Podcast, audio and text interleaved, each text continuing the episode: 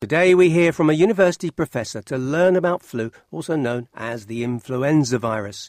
Did you know you've a 1 in 10 chance of getting the flu? Did you realize it was as low as that? Are you curious to know how this virus so successfully eludes your immune system? Well, get ready for the latest news and research. You're listening to The Science Show on Cambridge 105.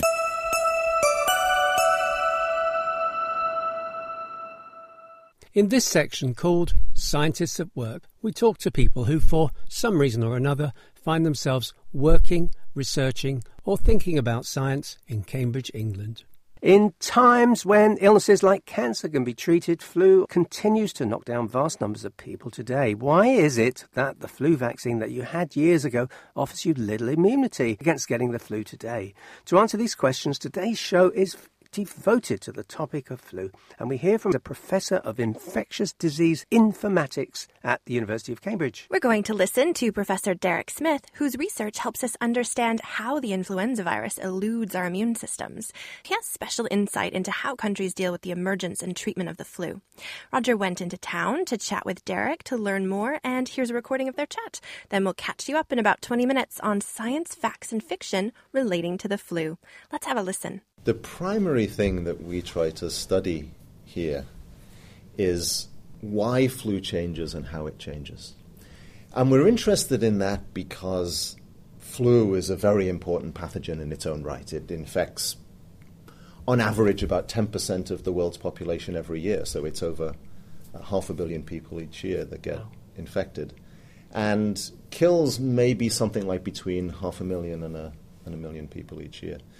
So when we talk about flu, this is not, oh, I've got flu, I'm going to go do this or I'm going to do the other. When people have flu, they're really ill. Yes. You know, this is one of the respiratory diseases that we have where we're really knocked off our feet for two or three days and then really can't go to work for, you know, maybe a week or something like that. So this is, this is a pretty nasty disease. And we are interested in flu because it is such a nasty disease, but we're also interested in it as a model system. And what we mean by this is as an exemplar system of other pathogens like it. But sometimes it's easier to work on flu than work on those other pathogens. So, for example, the thing that's special about flu is that it evolves in our lifetimes and it evolves in important ways. Perhaps many people will know that every year, you know, in your doctor's office it says it's time to get your flu jab. There isn't a sign up every year that says it's time to get your measles jab. In fact, the flu vaccine is the only vaccine where people get revaccinated every year. And that's because it's the only pathogen for which there is a vaccine where the pathogen changes over time it evolves in ways to escape the antibodies and the T cells that we have built up either from prior infections with flu or from prior vaccinations. In fact, most of the morbidity or mortality from infectious diseases today is caused by these type of pathogens. So the sort of pathogens that we knew as childhood diseases, things like measles and mumps and rubella, yeah. these are no longer problems anymore in parts of the world where we vaccinate because we vaccinate and the vaccine works great. And we pretty much only have to vaccinate people once, or they get infected once when they were kids, which is why these were called childhood diseases. And then the pathogen really doesn't change very much at all. And so our immune system remembers what that pathogen is like. And if we're ever challenged with that pathogen in the future, it knows how to go after it, and it goes after it so quickly that we don't get ill. But the flu virus has evolved a different strategy and the flu virus has evolved a strategy where it can change how it appears to the immune system over time. It's like it's evolved to be evolvable, and it does change. And so this is how come it can infect 10% of the world's population each year, which means that we all, on average, get flu about once every 10 years. Some people, some lucky individuals, never get it at all. Yeah. But most of us get it on average about once every 10 years. And that's not because our immune systems forget or get weak and can't fight flu anymore. It's because the virus has changed. And there are other pathogens like this. They're called antigenically variable pathogens. That just means they change so they can evade the immune response. And other pathogens like this are things like malaria, things like HIV, these are also pathogens, and one of the things that makes it so difficult to have vaccines against these diseases as well is because they change. So you design a vaccine, you put a particular strain of that pathogen in the vaccine, and then it'll work well for a while until the virus evolves and changes. It's a little bit like the way bacteria can get resistance to antibiotics. Is it a selection process? It's very much a selection process, that's right. Yeah, it is. The virus is changing to escape immunity. which and re- favours its. Which favors, re- exactly right. It favors reinfecting those individuals again. Oh my goodness. Yes, that's right. And flu is probably, I said it's a good model system, as, as well as being a very important pathogen in its own right. Yes. It's also a great model system for a couple of reasons. One, it's very easy to manipulate in the laboratory. We can do all sorts of things with it. And it's also very easy to experiment with in the lab. There are good systems that we can test the virus in. And it's also probably the simplest of these pathogens that evolve like this. And so, given that we know very little about this type of evolution of pathogens, I mean, we know a lot about it in the sense of what happens, but we're still in the process of trying to figure out why it happens and how it happens. And because it's one of the simplest of them, it's a great place to start. And so there are many groups around the world who study these types of pathogens and who use flu as a model system. And hopefully, by cracking flu and understanding the underlying evolutionary processes that it's going through, how selection is operating in this case, how it changes, to help us make smarter vaccines to be able to better counteract flu, and learn as a stepping stone how to address other pathogens that are like this as well, that are more complex than flu in how they evolve.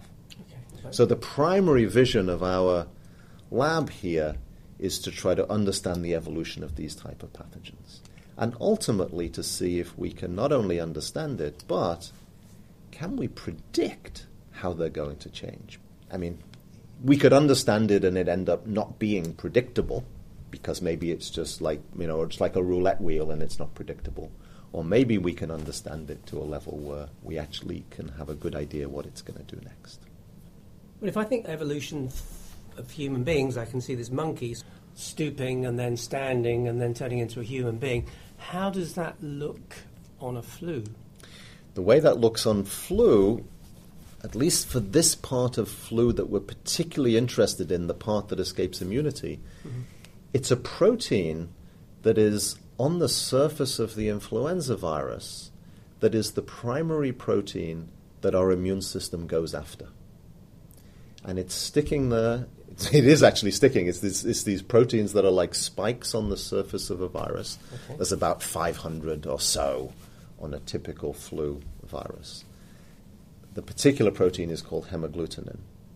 And it's the thing that antibodies that we generate go after. And what the virus has evolved the ability to do is to change that outer coat of that protein in a way such that antibodies that could recognize a previous generation of that virus in a couple of years can recognize it much less, and in another couple of years, perhaps even not recognize it at all. So it's almost like the virus has evolved this ability to have a mask and that it can change that mask.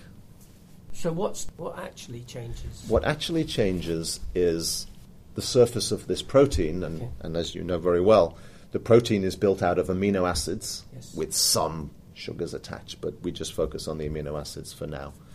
And what is happening from an evolutionary process is that there are mutations in the genetic material of the virus that sometimes change those amino acids that are on the surface of the virus, on this hemagglutinin protein on the surface. Those changes in amino acids change the shape of that hemagglutinin and maybe the electrical charge in that region of the hemagglutinin protein that means that antibodies can no longer stick to that surface. That's what's happening at the molecular level. But but at some point, if it changed, it would cease to be able to do the job that it was meant to doing. Yes, and this is absolutely a it's a critical thing that you mention here because the hemagglutinin protein actually has let's call it two jobs and a secret job that it's trying to do. It has a thing on it called its receptor binding site. It doesn't really matter what it's called. What it does is it's a very conserved part of that protein that's pretty close to the top that knows what particular molecules look like in our throat. And it's in fact a complementary shape to those molecules, and that allows the protein to bind onto those molecules that are on the surface of cells in our throat and then get into those cells in our throat and cause the infection. It needs to conserve that. It's absolutely critical because mm. otherwise the virus it can't get work. in. The other thing it does is it has some other mechanism where once it gets inside the cell, so that it can really get inside the cell, out from this little capsule inside the cell. So it needs to conserve those two functions, and the critical exposed function there is this receptor binding site. And then this sort of secret thing that it has, it, it has this mask around the receptor binding site that the antibody is attached to, this thing that it can change over time. Oh. So the virus actually has to do two things at the same time. It has to keep that receptor binding site conserved so it can do its job. And it has to be able to change its mask right around the receptor binding site so that antibodies that used to be able to bind to it can't bind anymore, so it can reinfect us again. It used to be that people thought that when it changed to escape the immune system, the virus changed something like four of these amino acids that make up the mask. Turns out there's about 130 amino acids that make up the head of this protein, what people thought the mask was previous work said that you had to change four places on this mask to escape immunity, to be able to reinfect people. Well, we found out that it's not four that the virus changes, four out of 130. It's actually just a single amino acid in just one of seven positions. Oh. And we were really surprised to find that. And we were even more intrigued when we found out that those seven positions were, it, it has changed over the last 40 odd years, were all right next to the receptor binding site. Oh my. Yes. This gives us a fantastic clue for how the virus is evolving. Firstly, that's the worst place the virus could possibly choose to change because it's changing right on the rim of this thing it needs to conserve. Of course, well, that's not true. The worst place it could change is right in the receptor binding site, mm. but if it did that, the receptor binding site wouldn't work anymore. Mm. But instead of changing in one of these other 130 odd places on its surface, it changes right next to the receptor binding site. It can change those other 130 places, and it can escape antibodies by doing that. And it does that in the laboratory. But in nature, it only changes these ones that are right next to the receptor bindings. At least it's only those changes that really matter. What we realize from this is that, firstly, it wouldn't change those if it didn't have to, because it's a terrible place for the virus to actually change, right next to the one thing it needs to conserve. So, firstly, we learn that it probably really has to change those amino acids, otherwise, it would change others. And that tells us that the antibodies that really matter are probably the ones that are right targeted at the receptor binding site. But antibodies are a bit bigger than the receptor binding site, so they also overlap that rim where the virus changes. So it tells us where most of the immunity is probably directed at the receptor binding site. And that's why the virus has to change right next to the receptor binding site. It also tells us maybe why influenza virus evolution is so slow. Now, that's a strange thing to say because we said before that it changes and it can reinfect the same people, but it might take the virus two or three or four years to change to escape immunity. Well, if it just takes a single amino acid substitution to do that, just one mutation, then why doesn't it do that every year? Mm-hmm. Why doesn't it do it every month? Mm-hmm. And so perhaps the real question to understand this evolution is not why does it change so quickly, but why does it change so slowly? In fact, a fabulous, now retired virologist from the Netherlands, Jan de Jong, about 12 years ago said that to me. And I thought about it ever since. And in fact, Jan is a co author on this paper, mm-hmm. not only because he was involved scientifically, but it actually potentially really answers this puzzle about flu virus evolution. That maybe the reason why flu virus doesn't change more quickly is because it has to change close to its receptor binding site. And by doing that, it distorts its receptor binding site a little bit. And so it has to figure out just the right trade off between distorting the receptor binding site enough to change and not distorting it too much such that it doesn't work anymore. So even though it's only one amino acid at a time, it's really a critical one. And that maybe either before or after it makes this change, it also has to make other changes that don't help it escape immunity, but help restore the structure of the receptor binding site so that it can efficiently glob on to what it attaches. Are you alluding to some soul within this virus? because you are somewhat. I am saying it in that way. Of course, this is not what's happening, as you know very well. All that's happening is just random mutations, yes. and the viruses that happen to achieve this. Uh-huh are the ones that survive and that are selected for and go on into next generations. The usual evolutionary processes. But you're absolutely right. I was talking about it as if the virus knew what yeah, it was you doing. You were getting a bit, bit carried away with your things. What sort of tools does today's virologist use?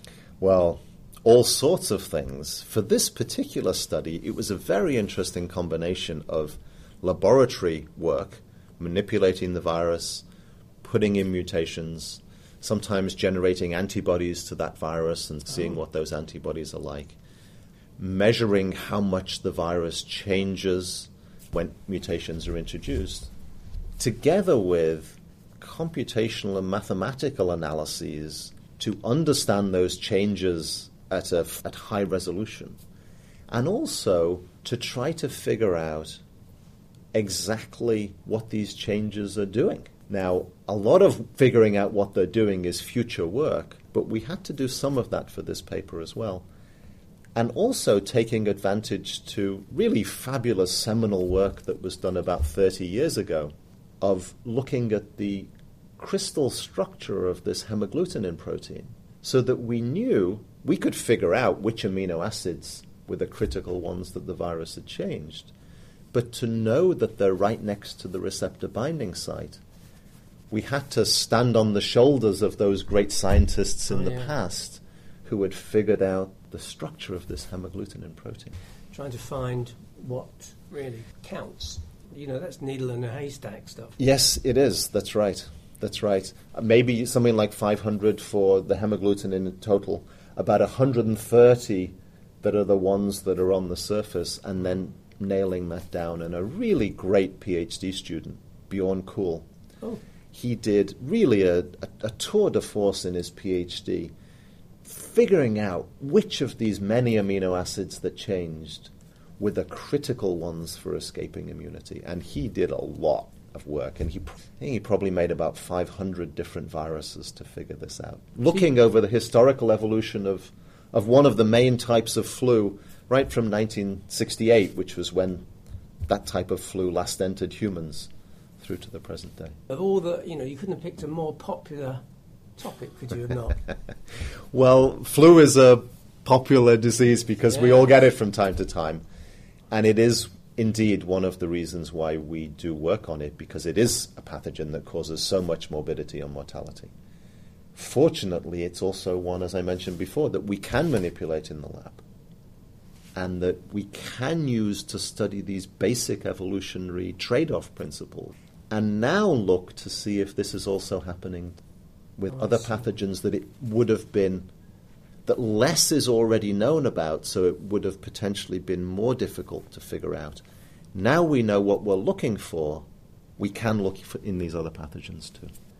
Flu doesn't scare me so much because I've never felt it was ever going to kill me, but that you mentioned some other things which are pretty nasty which have this mutatability, whatever the. That's right. HIV and malaria, for example. Scary stuff, those two. This is scary stuff, too. Yeah. And flu is scary as well for people who are at risk. So, people who, for example, who already have respiratory problems, maybe they already have asthma, or people who already have say, diabetes or kidney problems, people who have maybe heart problems, because flu really knocks people off their feet for three or four days. And if the system is already weakened from something else, it can be a second hit. And also with very young kids, pregnant women, and people once they get into their later 60s and on from there.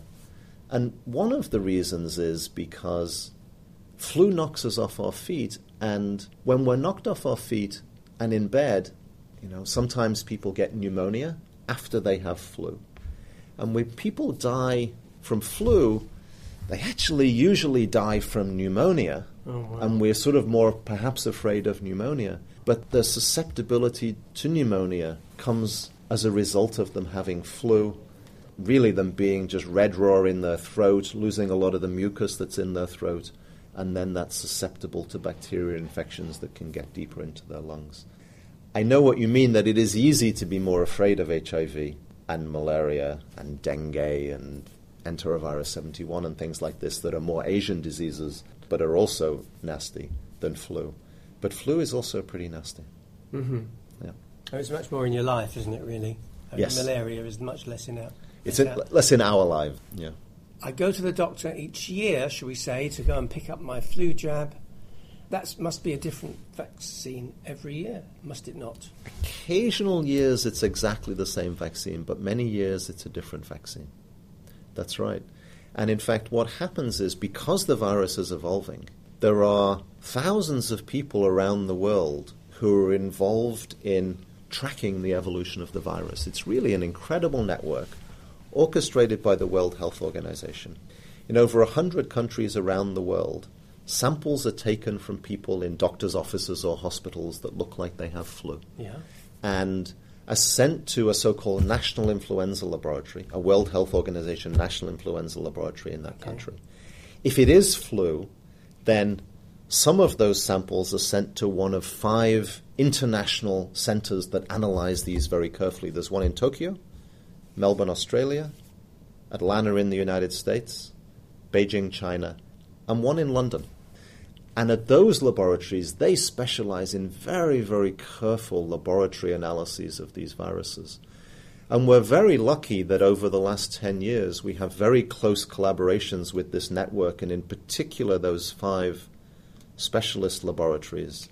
And when they generate their data today, as well as analyzing it carefully within their laboratory, they also send it to our laboratory. And we meet with the directors of all of those centers at the World Health Organization twice a year as part of this WHO process to decide which strains of flu should be in the vaccine.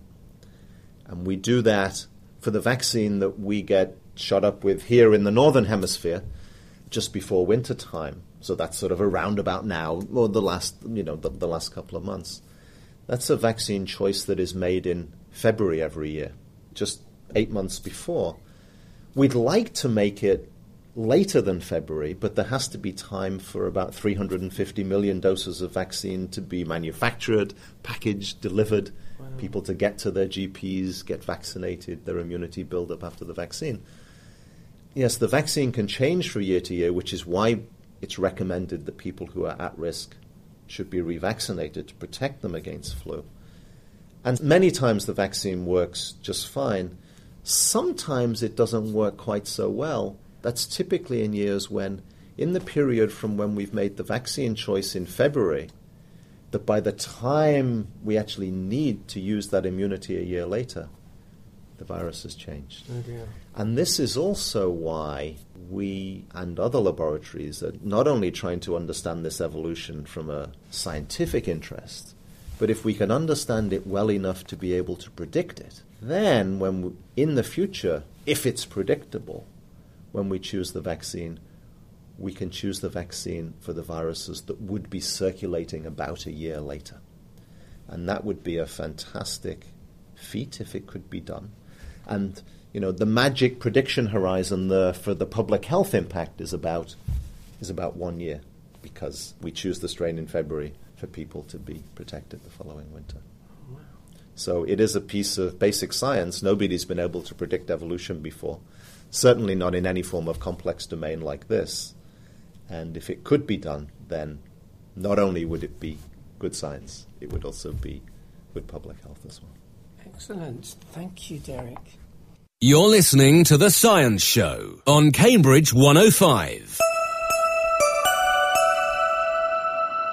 Many thanks to Professor Derek Smith of the University of Cambridge. We'll post links to your research on our podcast page. Thanks. Chris, what do you think? Should we try to bust some myths about the flu? yes, let's. I've got one right here. So, Roger, when you have the flu, getting an antibiotic prescription can help you get better faster. What do you think? Is that science fact or fiction? Mm, I think it's fiction. I think that the flu is caused by a virus and antibiotics will only kill bacteria. Mm, well done, Roger. I think it's a good opportunity to remind ourselves that because antibiotics don't tackle the flu virus, as you said, there's no point in asking for them at the doctor's. So I think sleep and soup is where it's at for me. I should say there's one caveat though. Okay, what's that? Yeah, well, sometimes we can get a bacterial infection while we're sick with the flu. And in that case, your doctor might help you out with an antibiotic, but that's for the bacteria.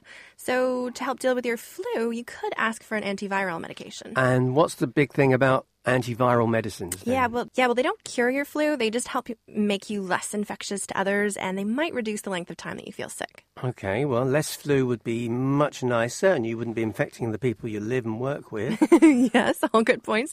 But you have to move quickly to get these antiviral meds. I think that's the catch because I think you have to take them within a day or two of your first flu symptoms. well, I've got my flu jab, but I'm still going to stay on the lookout for sniffs and fevers and chills and achy muscles. Speaking of that, do you think now that getting a flu jab would be giving you the flu? Is that science facts or fiction? Oh, that's a good one. Well, I think that's fiction too, isn't it? And probably a reason why lots of people unnecessarily avoid the flu jab. Okay, you're right, Chris, because there's some confusion because of the differences between what's called a live and what's called an inactive vaccine. But either way, the flu vaccine doesn't actually give you the flu. Good point. So explain why, Roger. Well, in common flu vaccine, the virus is inactivated, which means it's killed off by something like heat or formaldehyde, so it can't replicate or at least do those nasty things that it does.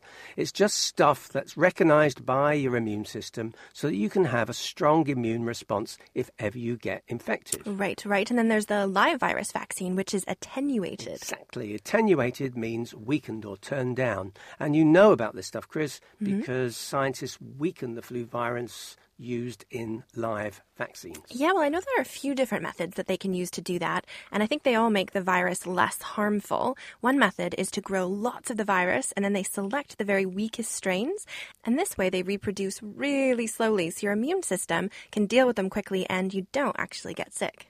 And there's a more invasive way of weakening the virus too. Yep, scientists can mutate or remove particular genes required for virulence, which also weakens the flu virus for a live vaccine. Huh. Right, so the idea is that the live flu virus vaccine relies on a weak flu virus and a strong immune system that gets rid of the flu, flu quickly. Mm-hmm. So you don't actually get sick from this vaccine. Yes, but we should mention there's also an exception for people with a compromised immune system. For instance, if you have HIV, there's always the chance that the flu can revert to a more virulent form and become too formidable an opponent for a weak immune system. Okay, well, I'm sure your doctor knows which one to give you. Yeah, good to check. But otherwise, whether you get the attenuated or the inactive flu vaccine, neither will give you the flu. Hmm, thank you, Roger. And for more myth busting about the flu, we'll post a link to this NHS page on our podcast page. In the meantime, let's all try and stay healthy. Agreed. That's pretty much all for today's show. Scientists at Work is made by the Science Show team on Community Radio Cambridge 105. You can also find past episodes on the website www.cambridge105.fm. You can also subscribe to future podcasts with the iTunes Store. You can get in touch with us on the email science at cambridge105.fm or on Twitter at 105science. Till next time, it's bye from the Science Show team of Roger Frost and Chris Crease. You're listening to The Science Show on Cambridge 105.